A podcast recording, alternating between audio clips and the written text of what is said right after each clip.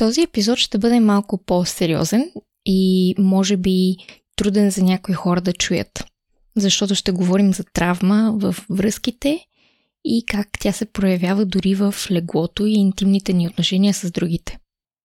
Нашите наблюдения са, че немалко хора реагират понякога по-остро, отколкото очакват дори да реагират на някоя провокация, която дори може да е била на шега или дори просто да не е обмислена както трябва. И твой партньор се изненадва защо скачаш до такава степен, каквато не е било логично.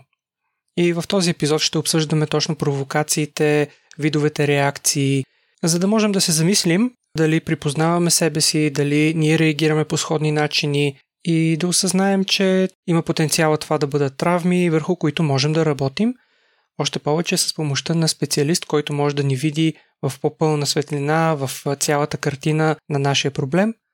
Но искам да отворя тази скоба тук, че докато аз се информирах допълнително по тази тема и четях различни видове реакции спрямо тези провокации, аз също разпознах някои свои реакции но се накарах и да задълбая малко по-надълбоко и да се замисля откъде всъщност смятам, че произлизат моите нелогични реакции. И осъзнах, че първоисточника им е доста различен и проблемите, с които аз се срещам, имат малко само припокриване с това, което чета в този момент. Така че искам да ви препоръчам да не избързвате да припознавате себе си и да стигате до заключение, че вашия проблем е същият – просто защото откривате някои изходни точки. По-скоро това е една, както винаги, тема за замисляне, интроспекция и повод за разговор с нашия партньор. Mm-hmm. Нека да не изпадаме в е, хипохондрия и да разпознаваме болести, които нямаме. Здравейте! Това е Секси щастие, подкастът за всичко по темите свързани с сексуалността, интимността и връзките. Аз съм Лия. А аз съм Теди. Аз съм психолог и специализирам в науката за секса и връзките. Изучавам и работя в сферата от години. А аз съм преподавател по западна и източна BDSM и фетиш култура и съм основател на сайта bdsm.bg.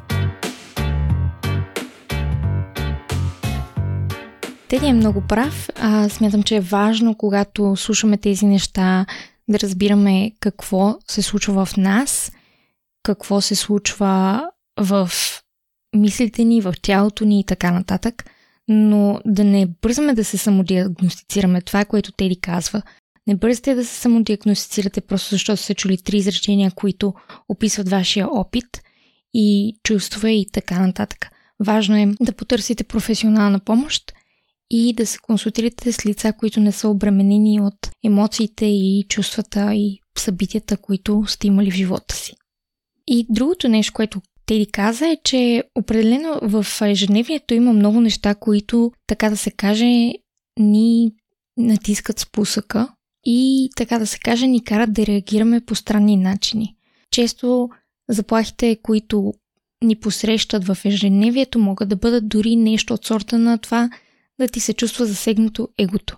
Но в този епизод ще задълбаем малко по-надълбоко, ще говорим за по-сериозни травми, отколкото тези на не ми се извиниха, че ме настъпиха в магазина, примерно. Аз колко съм важен, травма. Та, както каза Теди, често трябва да мислим за това какви са нашите реакции към заплахата, която изпитваме в един момент. И в психологията много говорим за реакциите към заплахи, които могат да бъдат от няколко типа. Например, на първо място често се говори за желанието и дори действието за бягство което може да стане физически, да мек да станеш да си тръгнеш или да наистина да избягаш от ситуацията и от човека, който смяташ, че ще ти навреди по някакъв начин. Или може просто да избягаш от разговора, да смениш темата и така нататък. Има различни видове действия, които бягството може да бъде разпознато като реакция на една заплаха.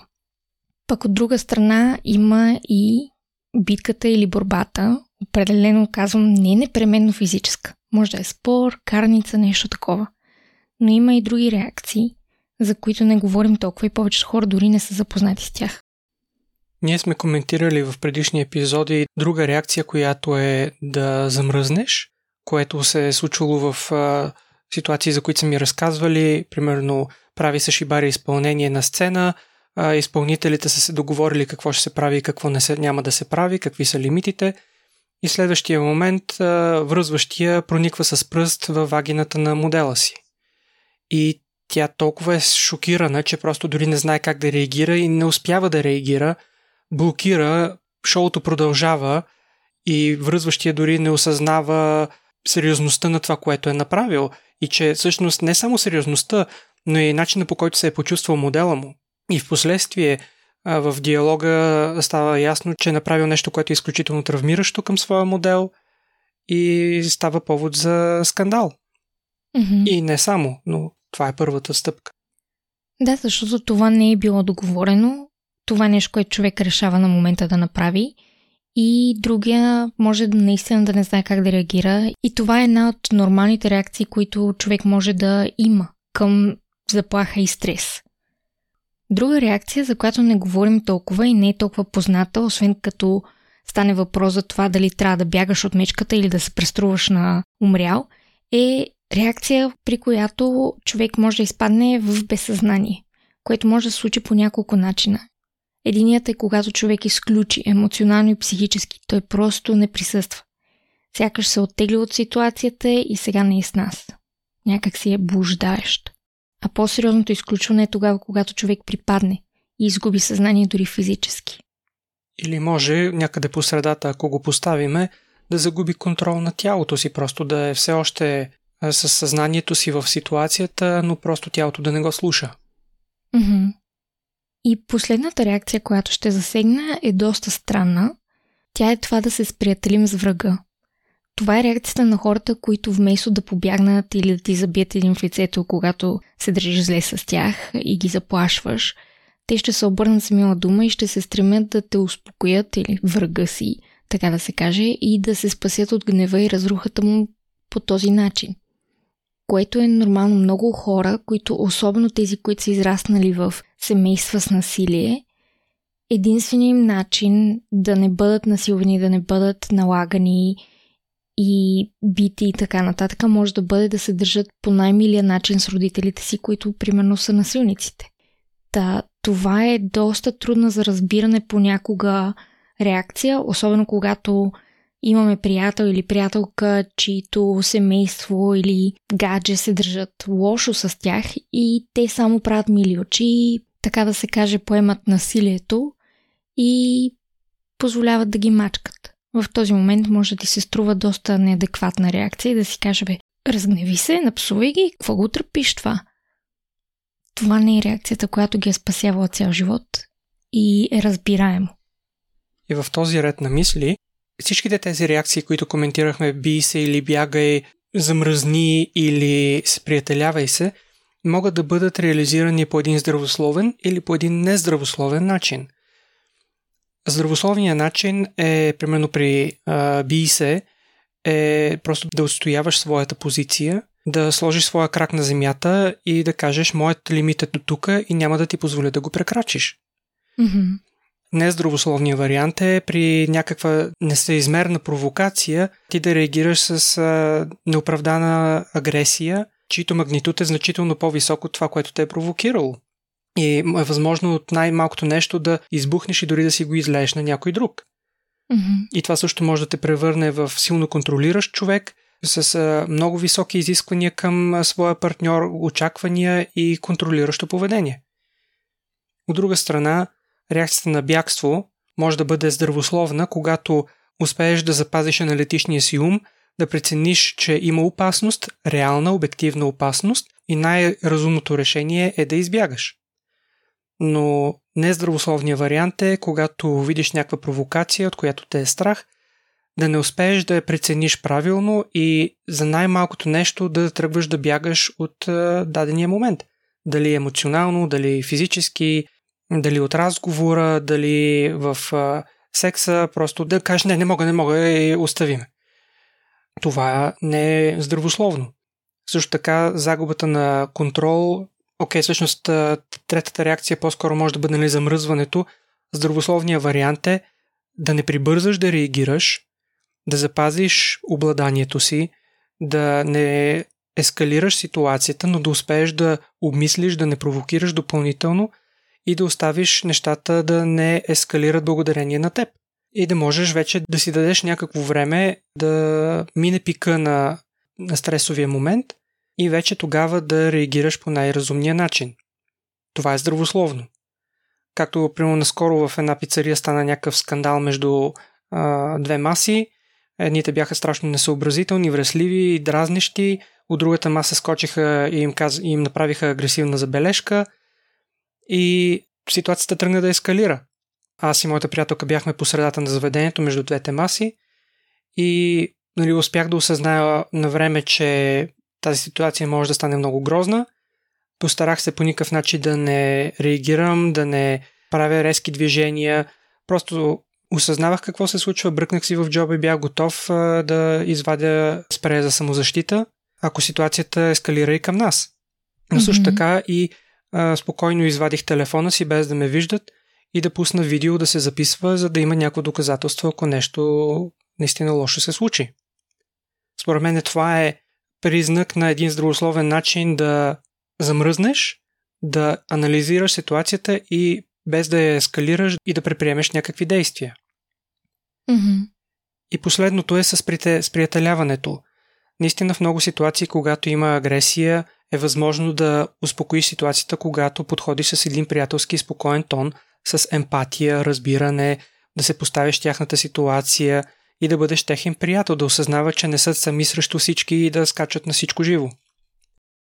И тук се прекъсвам аз себе си от бъдещето, доста по-късно и с хрема.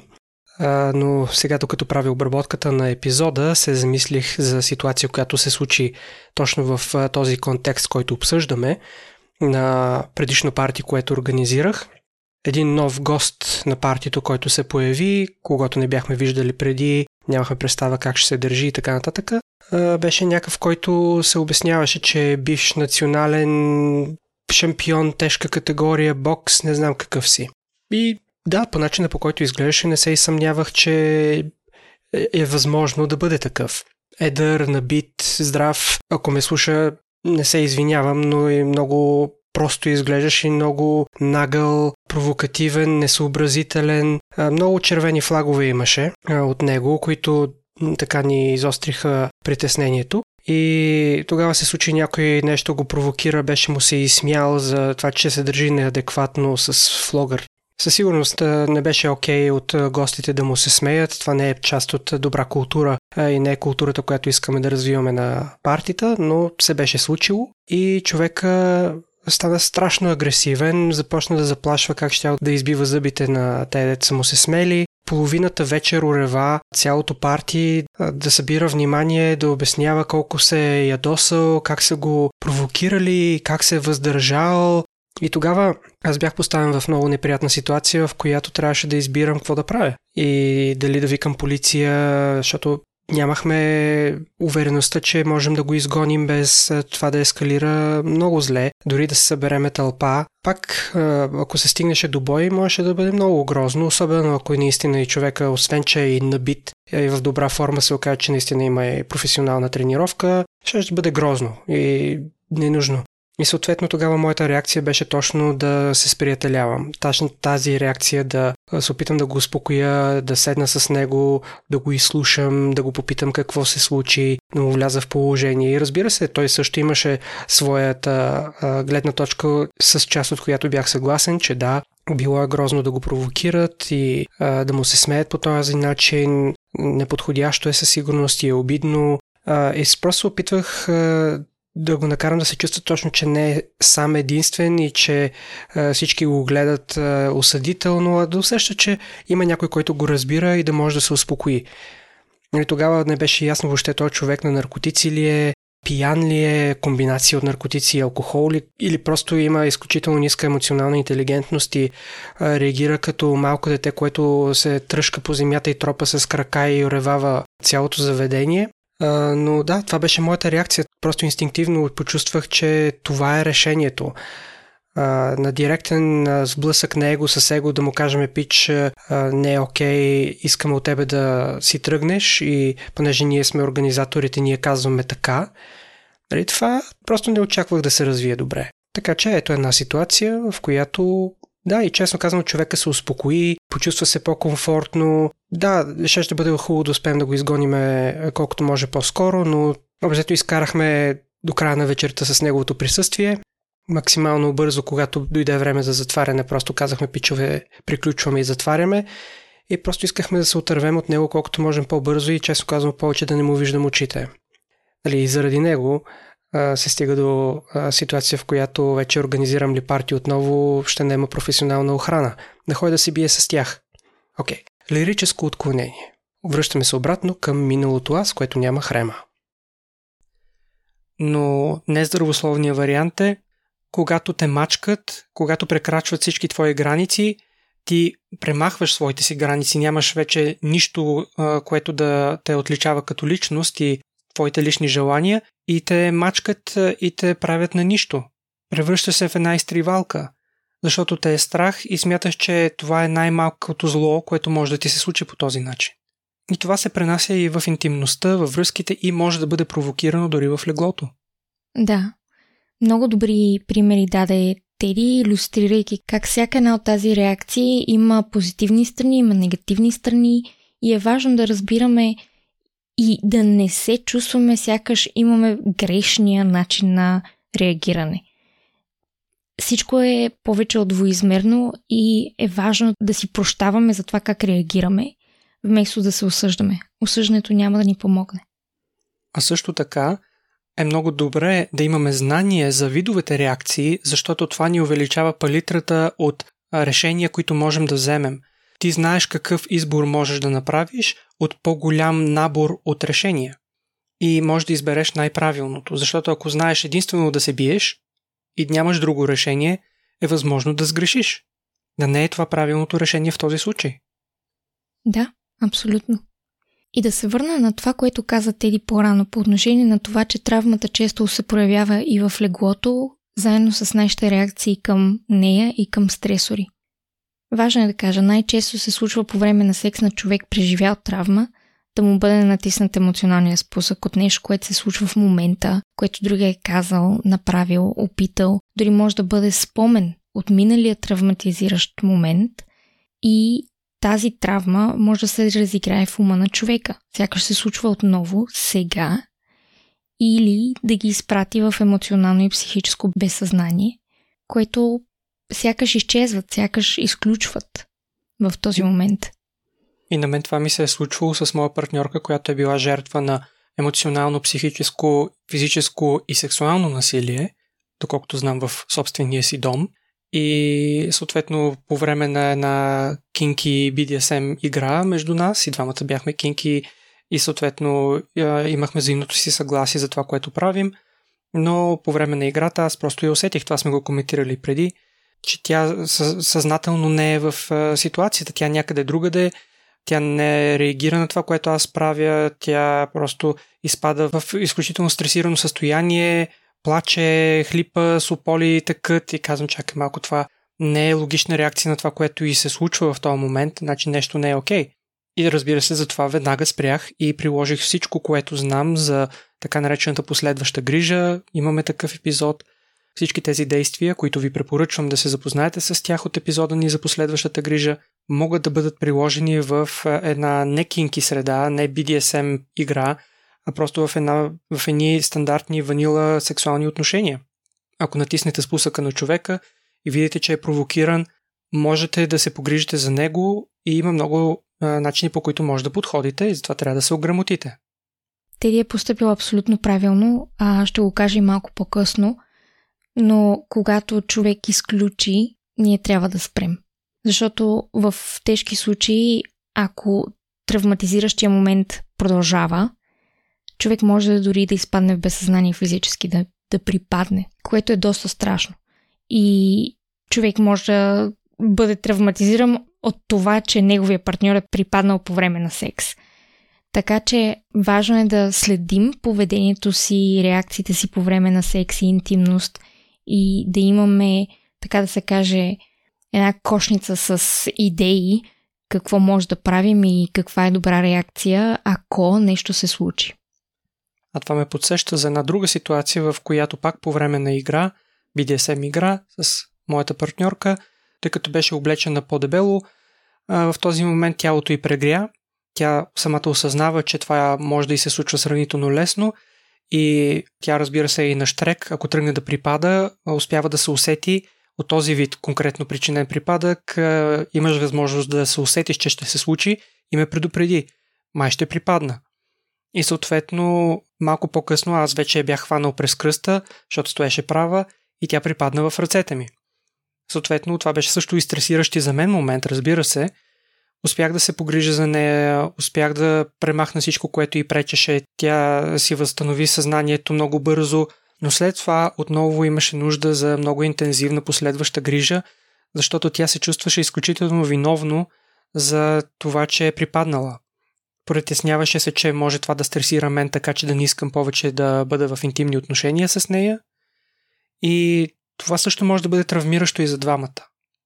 И отново трябва да се погрижите да дадете на човека това, от което той има нужда или ако не знае от какво има нужда, може да му предложите различни решения. Важно е да отбележа, че такива силни реакции по-често се случват, когато миналите травми имат нещо общо с сексуалността и сексуалното минало на човек.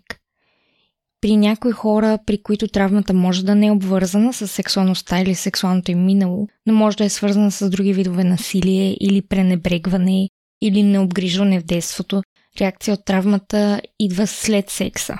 Тя се нарича поскоитална дисфория, при която човек може да изпита силна тъга и или гняв след мастурбация и или секс, направен дори при напълно взаимно съгласие с любящ партньор.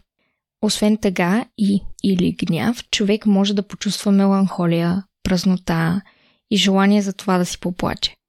Това може да изглежда много странно, но е нормална реакция на един човек, който има травма. Много хора не знаят, че травмата, която не е асимилирана и не е освободена от тялото, остава в ума, в духа и в тялото. И често хората не разбират, че когато травмата остане в тялото, всеки един момент и опит с тялото им, който ги кара да се свържат с него и да чувстват чрез него, може да доведе до емоционални изблици, които не са привидно логични. Например, е възможно човек да изпита силни емоционални изблици по време или след спорт. Особено, примерно, след йога, при която фокуса е върху тялото и как се чувстваш, а не върху нещо от сорта на това кой колко точки е събрал. И това е едно много силно чувство, което човек може да изживее. Mm-hmm. В психологията и в терапията често говорим, че травмата може да бъде, така да се каже, заключена в части от тялото, при което човек не обича да бъде докосван и реагира остро, ако някой се опита да ги докосне, дали през цялото тяло или конкретна част от тялото им.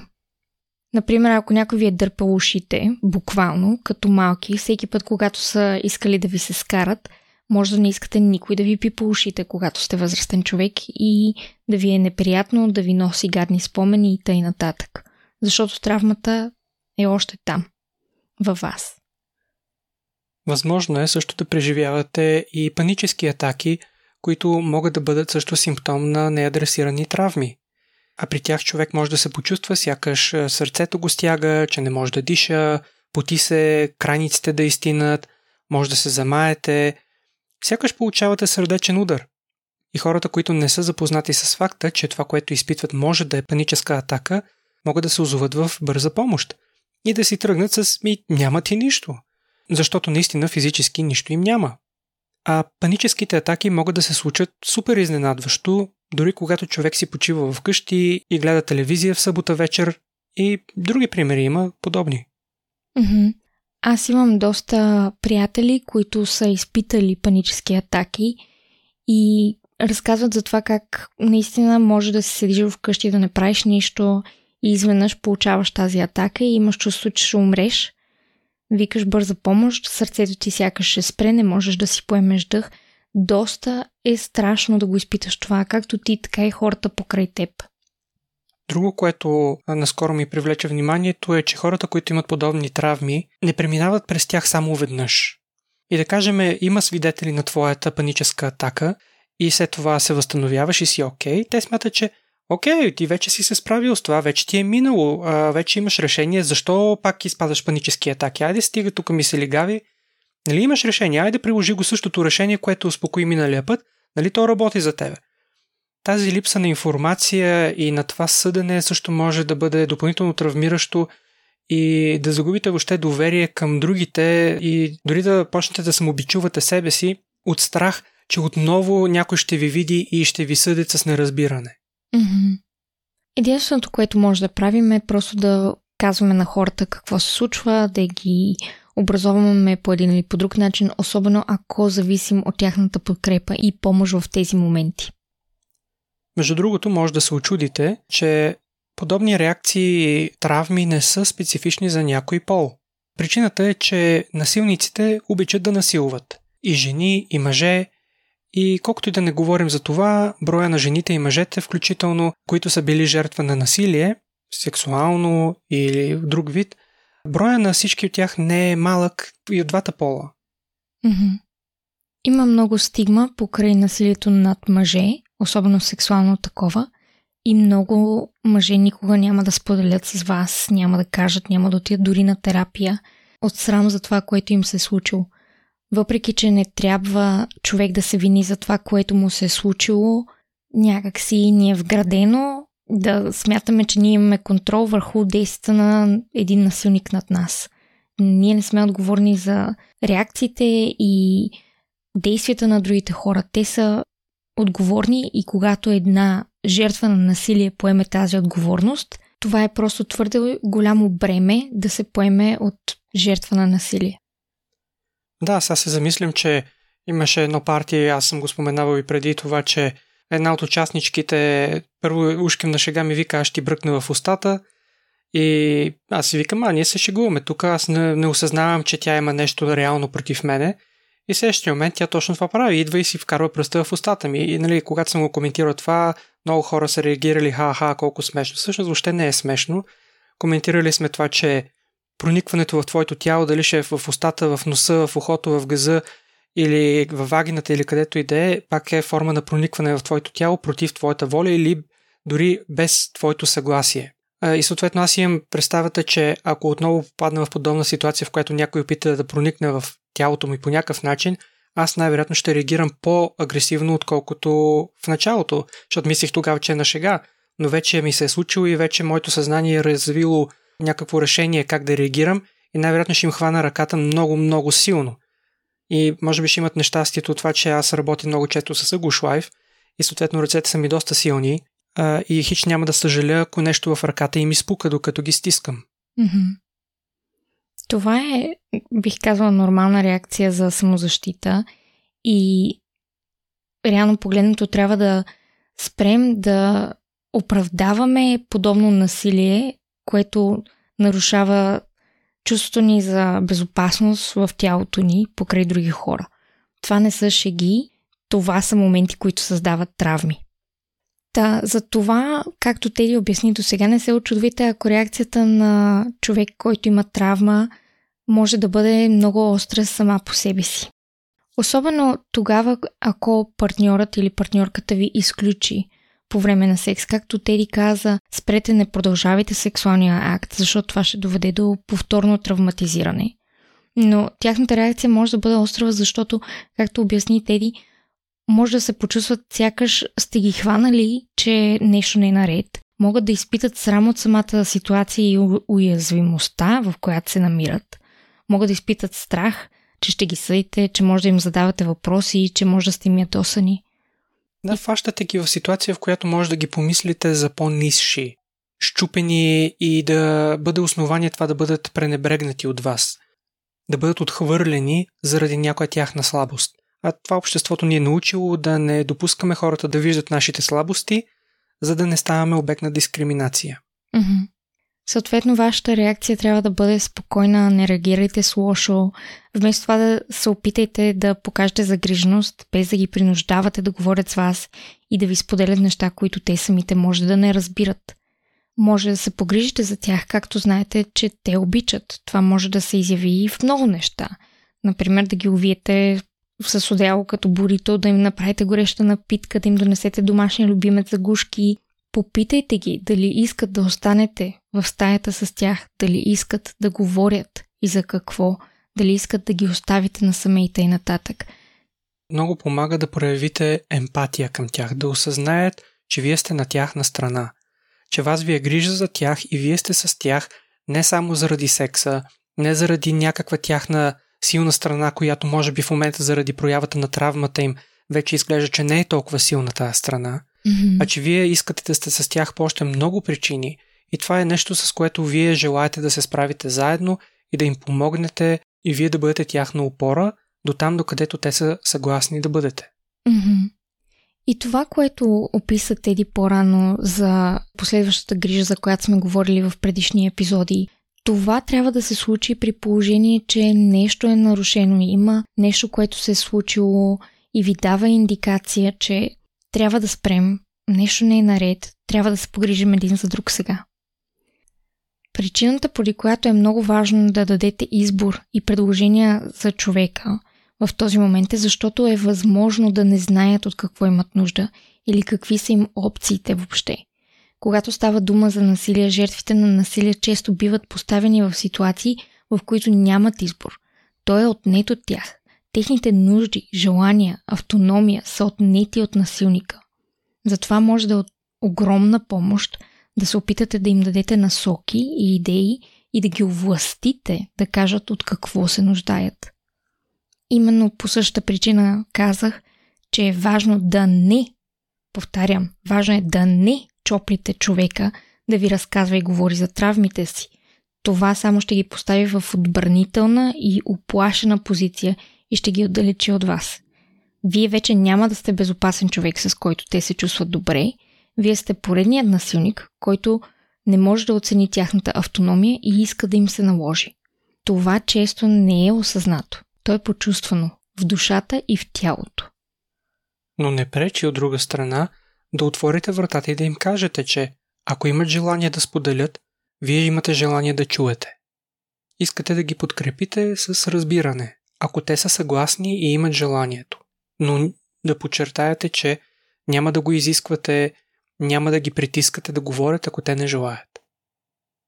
Там е работата, че ние сме родени да обичаме докосването, интимността с други хора. Тялото ни е биологично програмирано да изпуска окситоцин и щастливи хормони, когато сме физически близки с някой. Тези хормони ни сближават още повече. Когато бебетата, например, и малките деца плачат, ние ги гушкаме и им даваме защита и грижа и им помагаме да регулират емоциите си с което. А телата ни изпускат големи количества окситоцин, което води до по-силно обвързване. Затова бих казала, че докосването е живот. Хората обаче спират да се наслаждават на докосването, когато изпитат насилие и болка, които остават в ума, духа и тялото като травми. Понякога за цял живот, ако не се потърси помощ. Така, вследствие на травмиращи преживявания, докосването може да дръпне емоционален спусък в човек и той да изпадне в състояние на желание да избяга, да влезе в битка пряко или преносно, да изключи да замръзне или да стане странно приятелски настроен. В такива моменти мозъка облива тялото с хормони на адреналин и стрес, като например кортизол. А отпускането на хормона окситоцин, който преди сме дискутирали е хормона на любовта и сближаването, драстично намалява. По този начин, така обърнати хормоните на човек го правят силно стресиран, готов да реагира, като се пази както може, да бъде откъснат и отдалечен емоционално. И когато психологическите емоционални травми не са адресирани, това води до увеличаване на риска за дълготрайни възпаления в тялото, защото то е в постоянен стрес, а това води до намаляване на имунната система. И по този начин в дългосрочен план това води до сърдечни заболявания, автоимунни такива и също и хронични болести. Mm-hmm. Едно от нещата, които е важно да отбележа, е, че последната реакция, която споменах, това за травматизирания човек да стане странно приятелски, е доста коварно. Хората, чието отговор на заплаха е да се сближат с насилника, често поемат още много насилие през времето и още по-лошо биват винени за това, че са останали или че са допуснали да им се случва това нещо. Такива грозни и неограмотени осъждания остават жертвите на насилие сами, без подкрепа и начин да се избавят. Има още много да се каже и да се обясни по темата за това какво се случва с нас след като сме изпитали травмиращи неща. За съжаление не може да покрием всичко в един подкаст. Затова искам и да препоръчам други ресурси за желаящите да научат повече.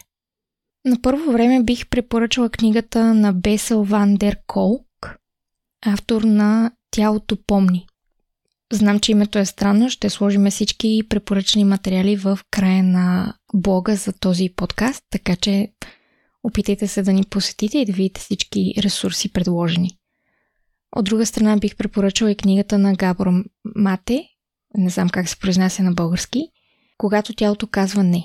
И трябва да почетая, че книгите са доста тежки от гледна точка на описанията, които често са медицински и пълни с терминология. Не са толкова лесно достъпни за четене, което е кофти. Затова, ако ви е по-трудно, бих препоръчала да четете статии за тези книги. Авторите имат доста интервюта онлайн и ако владеете английски или си намирате такива с преводи, например в TED Talks, ще е по-лесно да научите в по-лек вариант важните неща, за които те могат да ви споделят в разговорна реч, така да се каже. Докато правихме проучването, намерихме също други хубави ресурси, за които ще дам линкове в блога и наистина ви ги препоръчвам да отделите повече време, ако темата ви интересува. Само по себе си четенето и гледането на видеа не лекува травми. Както не може да се научите да карате кола или да сготвите манджа само чрез четене, без опит и помощ, така не може да излекувате травма без професионална помощ. Теди го каза в самото начало на епизода – Търсете професионална помощ. Защото един подкаст и една книга не са достатъчни.